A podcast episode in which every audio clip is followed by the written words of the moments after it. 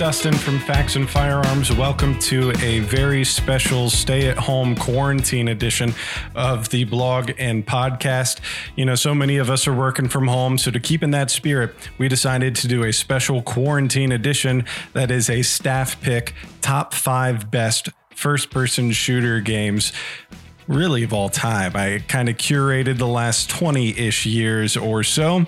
But what I did was I curated some of the top selling first person shooter games, sent a poll to some of my coworkers at Faxon, and also had them uh, give their personal top five. And this is how it turned out. All right, let's see how the top five panned out. Now, we did have some honorable mentions that didn't make the cut, including Golgo 13 for NES that came out to 2.75 out of 5 stars. Number 8, Doom from 2016 at 3.2 stars. Number 7, Wolfenstein 3D, the 1992 version at 3.4 stars. And number 6, Call of Duty Ghosts, which rated out at 3.63 stars. Number five, Rainbow Six Siege, announced at the Electronic Entertainment Expo in 2014. It received four nominations from Game Critics Awards, including Best of Show. The game received an overall positive reception from critics, with praise mostly directed to the game's tense multiplayer and focus on tactics. However, the game was criticized for its progression system and its lack of content. Initial sales were weak, but the game's player base increased significantly as Ubisoft adopted a games as a service model for the game and subsequently released several packages of free downloadable content. Several years after the game's release, some critics regarded Siege as one of the best multiplayer games in the modern market due to the improvements brought by the post launch updates. The company partnered with ESL to make Siege an esports game. In February 2019, the game surpassed 45 million registered players across all platforms. Coming in at number four is Halo Reach released on September 14th, 2010. This was originally for Xbox 360, and our staff members gave it 4.33 stars. The game grossed over 200 million on its launch day, setting a new record for the franchise. Reach sold well in most territories, moving more than 3 million units its first month in North America. Critical reception was positive. Reviewers from publications such as GamePro, IGN, and Official Xbox Magazine called it the best Halo title yet. Critics generally praised the game's graphics and sound, but the plot and characters were less positively received. Is it fair that Xbox can review their own game favorably? I don't know. Seems odd. All right, number three. Now, I will be honest, this is probably the only game that I have some real connection to and real feedback for. One of my favorite games of all time, and that is GoldenEye for Nintendo 64, released in 1997. Our team gave it 4.43 stars. Here's what Wikipedia says about it. Retrospectively, GoldenEye 007 is considered an important game in the history of first person shooters for demonstrating the viability of game consoles as platforms for the genre, and for signaling a transition from the then standard Doom like approach to a more realistic style. It pioneered features such as atmospheric single player missions, stealth elements, and a console multiplayer deathmatch mode. The game is frequently cited as one of the greatest video games of all time something that I second.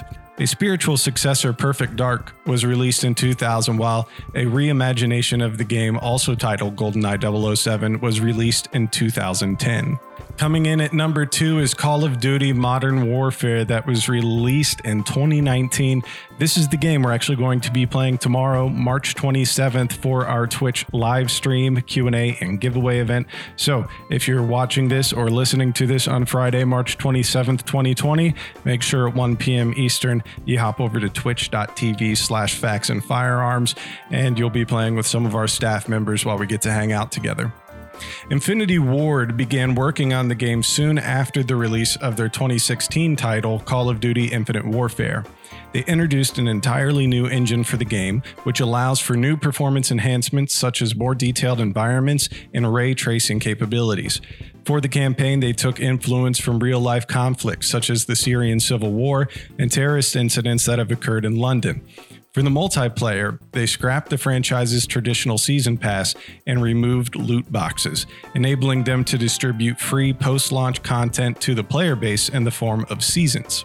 The game received a mixed pre release reception for its mature subject matter, but was released to positive reviews with praise for its gameplay, story, multiplayer, and graphics.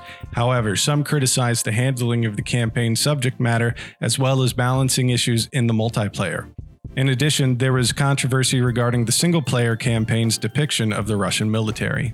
Call of Duty Modern Warfare 2019 for our staff members rated at 4.63 stars. And number one, coming in at 4.67 stars from our staff, Halo Combat Evolved 2001. This is a first person shooter video game developed by Bungie and published by Microsoft Game Studios. It was released as a launch title for Microsoft Xbox's video game console on November 15th, 2001. Microsoft released versions of the game for Windows and Mac OS X in 2003. The game was later released as a downloadable Xbox original for the Xbox 360. Halo is set in the 26th century, with the player assuming the role of the Master Chief, a cybernetically enhanced super soldier. The Chief is accompanied by Cortana. Hmm, sounds familiar and artificial intelligence. Players battle various aliens as they attempt to uncover the secrets of the Halo, a ring shaped artificial world. More than 5 million copies had been sold worldwide by November 2005. A high definition remake, Halo Combat Evolved Anniversary, was released for Xbox 360 on the 10th anniversary of the original game's launch. Anniversary was re released for Xbox One as part of Halo the Master Chief Collection in 2014 and was released on Windows PCs in March 2020. Hey, that's this month. And now we have one honorable mention that I don't know exactly how to squeeze in, but we're going to do it because it was brought up uh, by my good friend Jay Wilson, who is the director of product management at Faxon. He goes, Does Duck Hunt count? Because I really like that game. So let's talk about Duck Hunt for a second. Released in 1984 as a light gun shooter video game developed and published by Nintendo for the NES video game console. The game was first released in Japan in April 1984 and was released as a launch game for the NES in North America in October 1985, with it also releasing in Europe two years later. In Duck Hunt, players use the NES Zapper, pew, pew, pew, in combination with the CRT television to shoot ducks that appear on the screen. The ducks appear one or two at a time, and the player is given three shots to shoot them down. Where that stupid dog. The game initially received few reviews but was given mild critical praise. Prior to the NES version, Nintendo also made a Duck Hunt game based on Laser Clay shooting system released in 1976.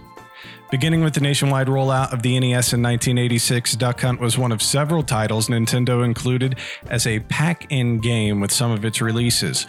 The initial deluxe set included Duck Hunt and Gyromite. The later action set was packaged with Duck Hunt and Super Mario Brothers.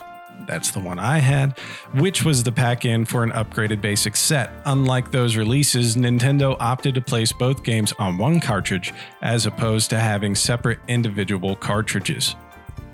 There you go, Jay. Duck Hunt. First person shooter.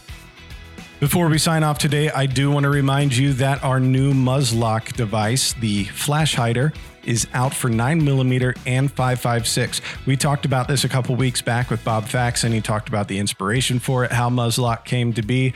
But this is going to be something that you definitely want to pick up, uh, especially if you're looking to have that easy to assemble and disassemble muzzle device for your threaded barrel. Again, we have them available for 5.56 and 9 millimeter now. You can check those out at faxonfirearms.com. And again, if you are watching this or listening to this on Friday, March 27th before 1 p.m., hop on Twitch. Visit twitch.tv slash Faxon Firearms and join us for our quarantine game party. We're going to be playing Call of Duty. We're going to have live Q&A and some giveaways throughout the stream. We hope to see you there.